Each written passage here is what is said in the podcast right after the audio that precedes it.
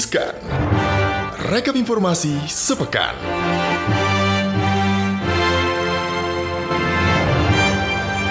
Anak bayi namanya Ridwan. Cakep. Eh, ketemu lagi Sobat Cuan. Mantap. Kayaknya ini bisa ya jadi habit kita untuk menyapa Sobat Cuan gitu ya ya Bener, dengan tapi dengan pantun, pantun gitu kan. ala kadarnya yang iya, jayus itu karena ya. kita terbatas gitu ya kosakatanya. Kita Dulu mencoba untuk kreatif dan menghibur Sobat Cuan sih intinya. Yang penting juga tetap informat. Betul sekali, that's why kita hadir dalam Riskan Rekap Informasi Sepekan. Nah, di hari ini tentunya di hari Jumat di 23 Oktober 2020 sudah tercium aroma-aroma long weekend gitu ya. Walaupun Anda masih harus masuk ke jepit Dua hari gitu. dulu. Dua hari dulu Senin Selasa.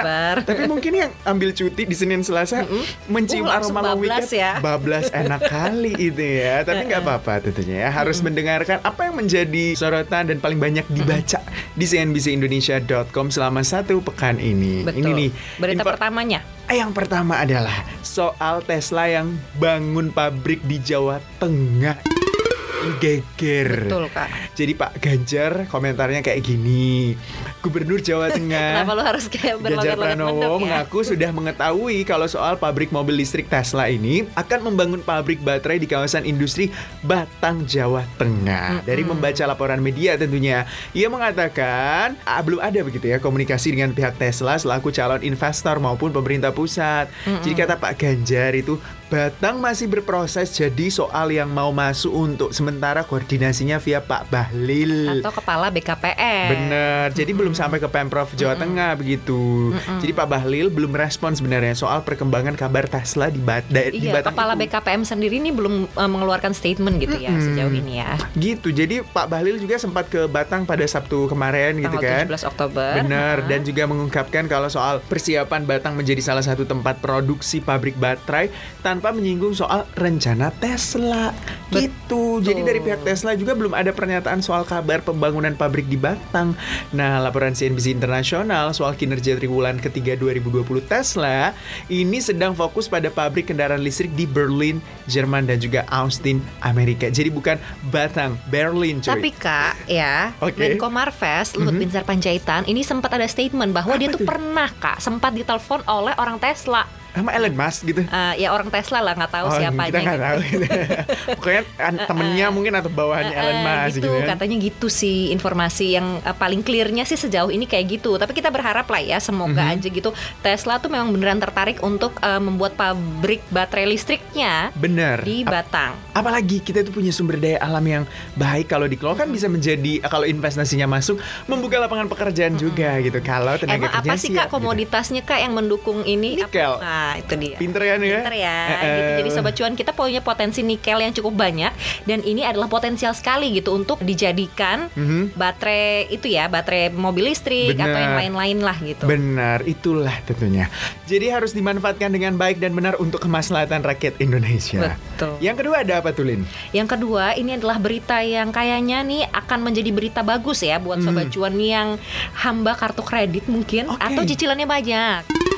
Eh, Gitu ya, saya ada sih kartu kredit tapi Uh-uh, nggak dan terdampak banyak-banyak COVID-19 Mhm. gitu apa pendapatannya gitu. Jadi resmi nih sobat cuan ya OJK memperpanjang restrukturisasi kredit sampai setahun ke depan. Oke. Kalau tadinya kan uh, awalnya kayak cuma enam bulan gitu ya. Mhm. Jadi OJK ini bakal memperpanjang kebijakan relaksasi restrukturisasi kredit selama setahun. Wow. Ini karena OJK ini sudah memperhatikan asesmen terakhir gitu ya terkait debitur restrukturisasi sejak diputuskannya rencana memperpanjang relaksasi ini di tanggal 23 September lalu. Mhm. Jadi ini adalah langkah antisipasi nih kalau kata OJK ya untuk menyangga terjadinya penurunan kualitas debitur restrukturisasi. Jadi kalau misalnya ada yang ya itu ya pendapatannya terdampak oleh COVID-19 gitu entah itu dipotong gajinya atau mungkin juga kehilangan pekerjaan gitu ya sobat cuan ya ini dilihat gitu sama OJK. Ada potensi ini jadinya diperpanjang lah masa restrukturisasi atau keringanan Mhm. kredit sampai setahun gitu ya. Nah, jadi OJK nih sekarang nih sedang memfinalisasi kebijakan perpanjangan restrukturisasi ini dalam bentuk eh, POJK nama ininya ya nama Nama dokumen. peraturannya Mm-mm, gitu kan. peraturannya ini termaksud memperpanjang beberapa stimulus lanjutan yang terkait lah Mhm. nah pemberian stimulus ini ditujukan utamanya ya sobat cuannya kepada debitur pada sektor-sektor yang terdampak seperti UMKM nih Mhm. yang memang terdampak sangat eh, signifikan gitu ya kebijakan stimulus ini dimaksud terdiri dari penilaian kualitas kredit pembiayaan atau penyediaan dana dan hanya berdasarkan ketepatan pembayaran pokok atau bunga untuk kredit sampai dengan 10 miliar maksimal. Oke. Jadi kalau lu punya kredit di atas 10 miliar itu kayaknya Nggak gini- mungkin. nggak tahu deh. Orang kaya itu kalau kreditnya kaya di ya, atas 10 berarti lu miliar bisa kali ya. bisa ini ya apa meng- mengatasi masalah keuangan lu ya. Bener, kalau di bawah 10 miliar juga masih agak mikir-mikir sih sebenarnya. Mungkin itu buat usaha, tapi kalau di atas 10 miliar, hmm, kayaknya Anda sanggup membayar itu. Bukan UMKM lagi kayaknya. Iya benar benar. Nah ini yang menjadi sorotan juga atau yang paling banyak juga dibaca soal bagi anda yang sedang menanti kartu prakerja ini siap-siap karena kartu prakerja gelombang ke-11 akan dibuka di akhir bulan ini. Minggu depan kemungkinan ya berarti ya. Benar, karena udah akhir bulan ya minggu depannya. Mm, udah mau gajian. itu yang gue inget. Diinget. Jadi pemerintah ini berencana kembali membuka pendaftaran program Kartu Prakerja Gelombang 11 di akhir Oktober ini. Tapi manajemen eh, pelaksana Kartu Prakerja akan menunggu keputusan dari Komite Cipta Kerja atau KCK terkait dengan penambahan gelombang tersebut. Jadi keputusan menambah gelombang ada di tangan Komite Cipta Kerja. Manajemen pelaksana kartu cipta eh, kartu prakerja gitu cipta kerja lagi omnibus law itu kartu prakerja siap-siap menjalankan keputusan dari KCK. Apabila memang ada penambahan gelombang 11. Ini menurut Head of Communication Prakerja Luisa Tuhatu. Gitu. Betul. Nah, si Mbak Luisa, Luisa ini juga bilang ya kalau sampai saat ini ada sebanyak 344.959 penerima kartu prakerja yang dicabut Kak status kepesertaannya dari gelombang pertama sampai ke 8 karena Kenapa kan dicabut dievaluasi lagi bahwa Oh, ternyata mereka oke. tuh tidak layak gitu. Hmm. Ada eh, 349.000 itu ya. Nah, jadi untuk itu eh, dinilai ini ada kemungkinan pemerintah ini akan juga kembali membuka pendaftaran gelombang selanjutnya karena kan udah ada 300 ribuan orang tadi ya yang ternyata batal gitu. Eh, cuma mengenai kuotanya di gelombang 11 ini berapa itu masih akan ditetapkan lebih lanjut lah oleh KCK gitu Betul Kak. banget. Mm-mm. Jadi informasi ini program yang sudah diinisiasi se- pemerintah sejak April ini sudah memenuhi kuota yang ditargetkan di tahun ini yakni 5,6 juta peserta dengan anggaran 20 triliun rupiah. Jadi dari jumlah ini ada 5,19 juta peserta yang sudah memilih pelatihan dan 4,77 juta menyelesaikan kursus. Nantinya setiap peserta akan memperoleh manfaat senilai 3,55 juta yang terdiri dari bantuan tunai 2,4 juta yang dikirim secara bertahap selama 4 bulan dan juga 1 juta berupa pelatihan secara daring. Ingat duitnya itu dipakai yang benar gitu ya, guys ya. Yang dipakai buat eh, iklan eh, ke e-commerce gitu beli. Shopping-shopping gitu ya. Hmm, ini harus eh, apa namanya Lebih lebih, care, bijak gitu. lebih bijak gitu terhadap lebih- uang Betul ya. sekali.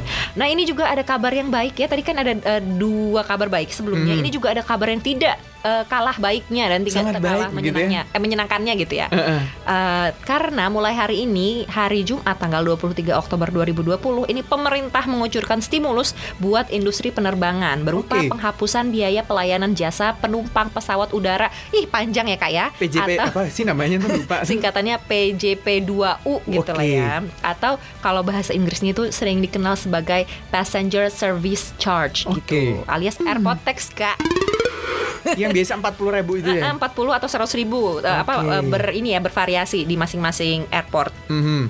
Jadi penghapusan tersebut berlaku di 13 bandara di Indonesia ya, dimulai dari 23 Oktober 2020 sampai dengan 31 Desember 2020 untuk penerbangan domestik gitu. Eh bener kak, Cuan. lebih Iya. murah. Murah ya, lu lagi Iya. ngecek ya sekarang Lagi ya? ngecek nih. Ah, ah, Sobat Cuan Turun 100 ribu coy, lumayan coy.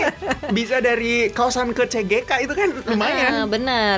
Nah jadi se- setiap penumpang itu tidak dibebani biaya si airport tax itu lagi ya karena dikeluarkan dari komponen biaya tiket yang akan ditagih oleh operator bandar udara kepada pemerintah. Jadi Bener. itu 100 ribunya atau airport taxnya dibayarin nih sama pemerintah. Oke, Ah, ah, jadi begitu katanya. ini contohnya nih ya. Biasanya tuh kalau melihat tiket misalnya dari dari Jakarta ke Makassar biasanya paling murah itu 600 ribu gitu kan naik pesawat yang warna merah gitu. Bukan Lion Air lah ya? bilangannya. Gitu kan. ini sekarang 500 ribu. Oh iya kak, beneran Literally ya 500 berkurang 100 ribu. Benar. ya. Oke, berarti menepati janji memang ya, menurunkan gitu. Mm-mm. Nah, ilustrasi memang eh, rata-rata antara 100 ribu atau 30 ribu atau 40 ribu ini tergantung ya sobat cuannya sama potongan airpotex di masing-masing bandara. Jadi kalau Mm-mm. misalnya mau membuktikan secara langsung dicek aja eh, apa namanya aplikasi-aplikasi Bener pembelian juga, tiket. di Surabaya juga Benar, turun. 100 ribu. Lu seneng banget ya kayaknya. Tapi sobat juga cuan Alin cuma mau ngingetin ya, mungkin kan ini adalah berita bagus juga Benar. bahwa eh, berkurang gitu ya harga tiket gitu jadi lebih murah dan sobat cuan mungkin kepikiran untuk eh gue mau liburan nih jadinya ke sana ke sini ke sana ke sini gitu ya. Mhm. Itu bagus deh. Boleh deh untuk menstimulasi eh, ini ya perekonomian Perekonomian. Indonesia dan juga membangkitkan kembali pariwisata lokal. Benar, apalagi sekarang harga swab test tuh udah murah Mm-mm, 900 ribu kan. Tapi jangan lupa protokol kesehatan Bener. dan harus eh, hati-hati dan waspada selalu ya sobat cuan ya. Bener. Pakai masker kalau bisa tuh masker di dalam pesawat tuh jangan dibuka-buka. Bener, kalau menurut gua itu kudu wajib yang paling penting juga kalau mungkin bagi perantau yang tinggal di Jakarta mau pulang boleh, tapi menurut gua harus swab test ya, Ah, ah, nggak usah rapid rapid yang murah itu lebih kan swab test Ah, lebih akurat gitu kan, ah. 900 ribu, udahlah. Dan kalau misalnya berkorban. mudik ya sampai di lokasi eh, ininya gitu ya, Mhm. di lokasi tujuan gitu, ya karantina diri mandiri dulu lah Hmm, gitu. gitu. Gak usah digembar-gemborkan. Aku wes ada di sini, guys, guys. Gitu ya sobat Gitu. cuan ya kita sambutlah berita ini karena berita inilah berita positif dan juga berita ini mungkin bisa membangkitkan kembali gairah industri pariwisata Indonesia. Bener banget. Ini lagi ada satu berita yang cukup positif sebenarnya juga bagi penjual ikan cupang. Karena lagi tren ya kak ya. Bener, ini ada harga ikan cupang yang menembus Eh, belum tentu ikan cupang. Oh, bukan ini ikan adalah cupang. ikan hias. Oh ikan hias Belum baca Inilah netizen Suka baca yang atasnya doang Iya, gitu kan Gak baca bodinya Body beritanya Tapi bener nih Harga menembus 5 miliar Ini adalah ikan hias termahal sedunia 5 Betul. miliar Mungkin sobat cuan yang sekarang lagi usaha uh, ikan cupang gitu ya boleh nih Boleh. dilirik juga jenis-jenis ikan ini. Iya, Karena dilirik harganya ya. sampai 5 miliar. Ikan apa aja kak? Jadi eh, kita tahu Kita kayak Presiden Jokowi ya. Coba Ikan- sebutkan nama-nama ikan. Ikan peppermint angelfish Oke. Pernah mungkin menonton Finding Nemo gitu kan Ini ikannya mirip eh, Tapi ada garis-garis berselang-seling merah putih Terus harganya bisa mencapai 400 juta Hah? Mm-mm. Beneran Jadi untuk dapat ikan ini tuh sangat sulit Karena bersembunyi di koral tropis Oh jadi kayak si uh, si Nemo, tapi kan Nemo itu kan orange ya, orange Iya. hitam gitu. Kalau ini warnanya merah putih kak. Nasionalis nih ikannya. Oke baik ya Terus ada lagi yang satu nih Ikan freshwater pola dot stingray Mm-mm. Jadi ikan ini adalah ikan pari Oh, oke. Tapi bukan ikan pari biasa Wah ini ada pari sungai dengan bercak-bercak putih Gimana ya Ntar saya googling nih Gimana pari sungai bercak-bercak putih gitu kan Terus hidup di bebatuan sungai Oh Brasil jauh kak dari sini. Jauh, harganya ini bisa mencapai 100 ribu US dollar. Atau Oh my god, satu satu miliar rupiah. miliar rupiah. Lu jangan kira nih ikan pari yang lagi kena panu tuh putih-putih. Lu kira total-total gitu, dikira ikan. Ternyata harganya satu miliar rupiah sobat cuan. Aduh, Dan ini yang paling mahal, yang Apa itu? katanya 5 m tadi. Coba lu Benar, deh ini bukan artis ya, karena ada arwananya.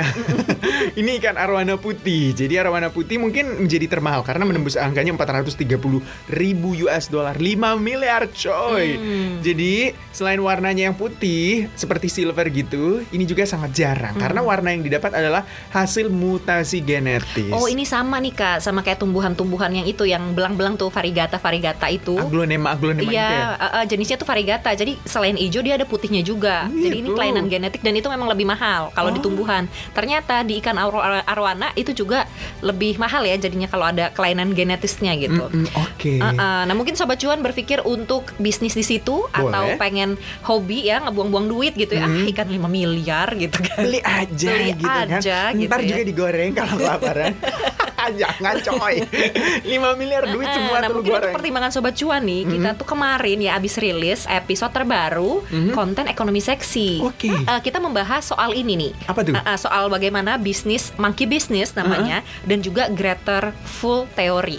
Oke. Ini soal tentang kayak gini nih, kayak ada barang-barang yang Uh-uh. mungkin harganya kita nggak nyangka gitu kalau ternyata mahal gitu, tapi ada yang beli. Nah, kayak gimana pembahasannya itu diulas Itu harus didengar ya. langsung eh, sama lead of research kita Mas Argun, kemudian juga ada Mas Novan dan Mhm. ada I juga. Oh, Anda sebagai di sini ya jawab-jawab jawabannya. Itu dia jangan lupa dengerin semua episode-episode dari cuap-cuap cuan termasuk baca juga kak. Mm, termasuk tadi apa? Eh, termasuk riskan. Riskan sama yang tadi apa? Koneksi, konten Koneksi, ekonomi konten seksi. ekonomi seksi. Saya agak lupa ya, maaf ya. Uh-uh. Termasuk Anda juga harus membaca cnbcindonesia.com. Cek Not- juga Instagramnya di Bener. @cnbc Indonesia dan juga @cuap underscore cuan. Dan kalau misalnya males baca Mhm. gitu ya, aduh males scrolling Instagram, cek hidot YouTube-nya kak. Bener. Nah, karena Gibran di sana suka memberikan pemaparan-pemaparan ya. Iya, saya di sana tuh rajin memberikan Anda pemaparan karena tiap malam saya riset. Apa pemaparan lo yang terakhir? Terakhir apa itu adalah soal merger bank syariah, trio syariah bukan trio libelnya, ini trio syariah. Jadi BNI Mandiri sama apa satu BRI gitu. Di sana kalau kamu tertarik buka dong akun Uh-uh, YouTube dari CNBC ya, Indonesia YouTube ya. CNBC Indonesia. Oke itu dia tadi sejumlah informasi yang menjadi sorotan selama satu pekan ini. Semoga semakin mencerahkan hidup Anda, memberikan Anda informasi. Betul. Happy weekend Sobat Cuan. Alin pamit. Gibran pamit. Dah. Dadah.